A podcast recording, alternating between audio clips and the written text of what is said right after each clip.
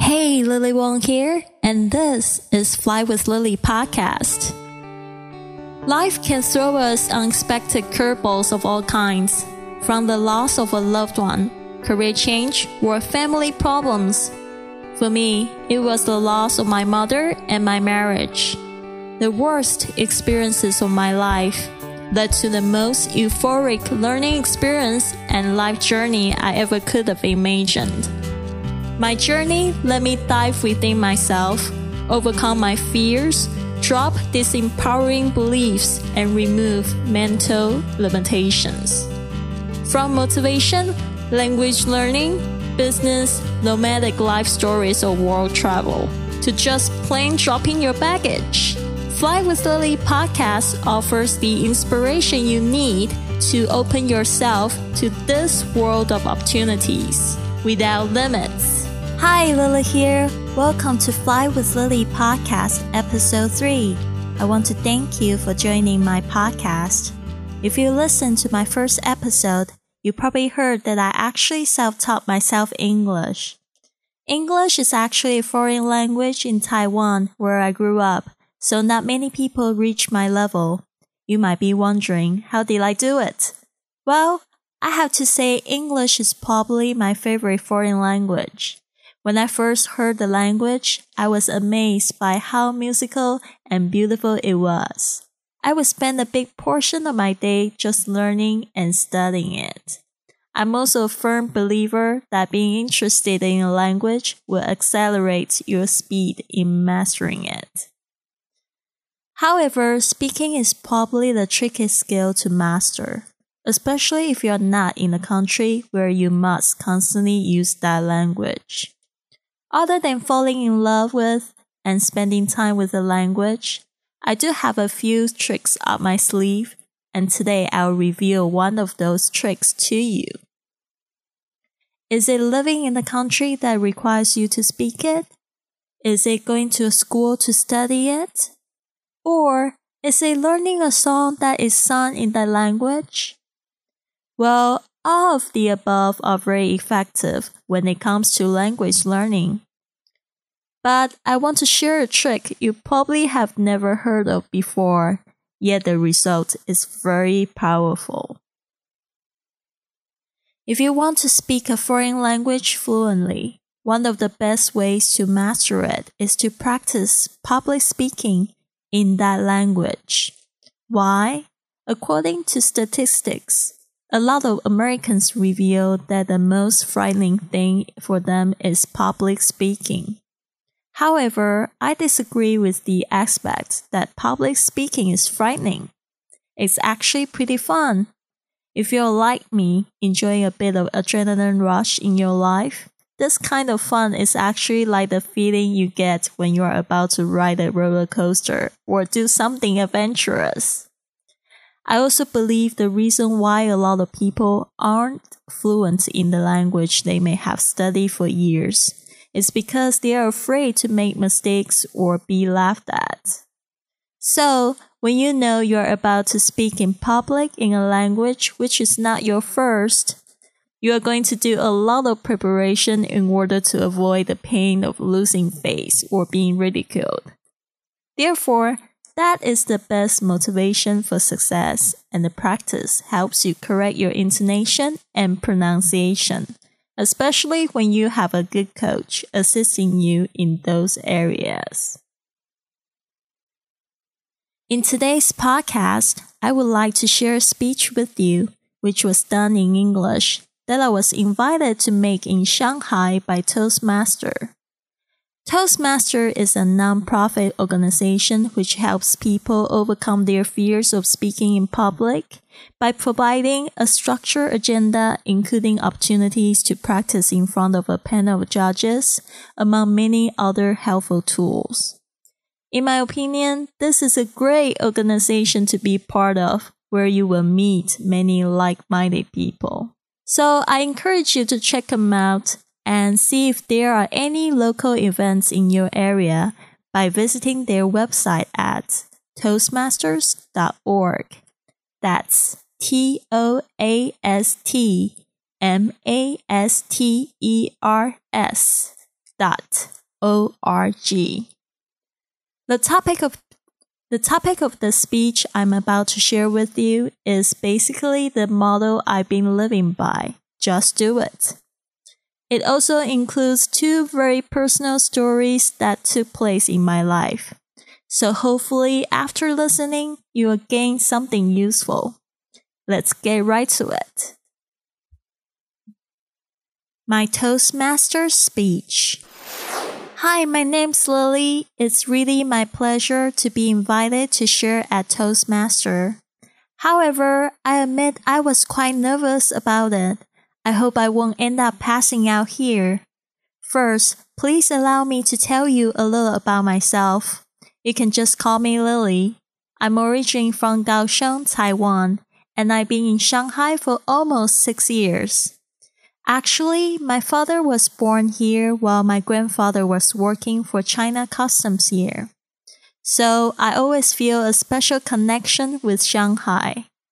I'm an English teacher, but I also prefer to call myself a trainer or a motivator.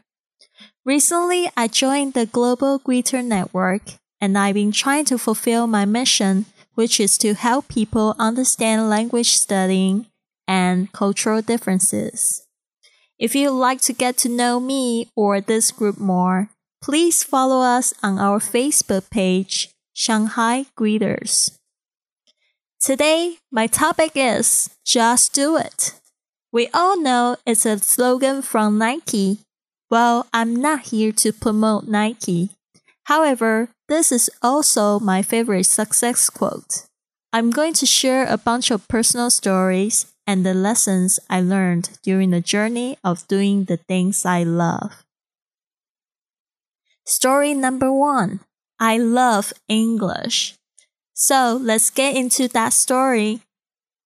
The first time I wrote my ABCs and learned phonics, I fell in love with this language. Through my school days, I wished there was just one subject in class. That is English. However, I started performing poorly on tests in high school. I hated tests because they didn't really show how much I liked this language. So I gave up trying to prove it. Eventually, when push came to shove, I chose journalism over English as my major in college because I was discouraged and felt like English failed me. I didn't follow my heart in pursuing what I loved, so it turned out that I had no passion in my major and I had nothing that I was truly good at. After school, I had to work at McDonald's for minimum wage and that led to lots of struggles and low self esteem. One day, I overheard the cashier next to me saying that she got a job at a school working as an English teacher. She earned four times more than what we earned at McDonald's.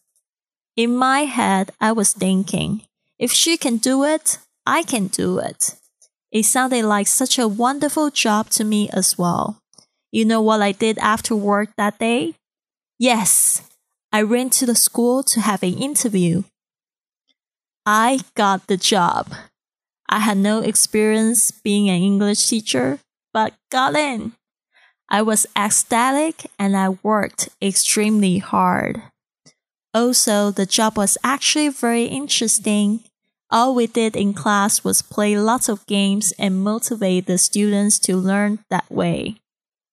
We shot hoops and threw darts as well as practiced really simple grammar and vocabulary. The students really liked me and I gradually got the hang of it. I felt that I had found my calling and the job brought me lots of joy and financial security. If at that time I hadn't followed my heart and pursued where it led, I would probably still be working as a cashier at McDonald's. Story number two My biggest regret. I remember at a very young age, my mom and dad didn't get along and they hardly ever slept in the same bed. We lived under the same roof, but we hardly talked to each other. As a little girl, I was much closer to my dad and became a little and became a bit distant from my mom. Don't get me wrong, my mom was a sweet and nice person. However, she just appeared to be a free spirit, and my father didn't appreciate that very much. I was also being a rebel and didn't care to talk to her very much. However, when I was studying in Taipei, she was the one who called a lot and sent me money to tide me over the difficult days. I started thinking about patching things up with her, so I bought her presents and wrote letters to her. We were on good terms for a while. One day after class, I got a phone call from my father. He told me that my mom had died in her sleep. I was devastated because I never thought she would leave me like this. She was only 53. The incident really made me start thinking about the meaning of life. It made me understand all the grudges we hold. All the worries in life are so meaningless. So, what's the point? My mom's death was definitely the biggest turning point of my life. It was very painful because it also became my biggest regret in life. I made a promise to myself that I wouldn't relive that regret again. I want to live a meaningful life. So, the lesson I learned life is short. Do what you feel is right and good. Here's what I believe I can do and make my life meaningful travel, teach, and serve others. Starting from 2005, I started traveling and seeing the world. I opened myself up to strangers, and they also offered me lots of opportunities that I never thought I'd have. I made friends all over the world.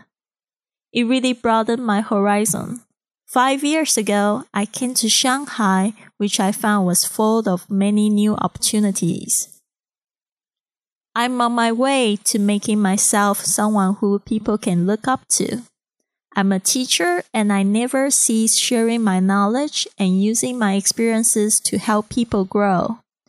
Also, by being a teacher, it constantly reminds me to keep learning and improving. Now I even have the ability to help connect world traveler with local people who I call greeters. They start going on adventures with people from different cultures. By serving others, I become humble and happy.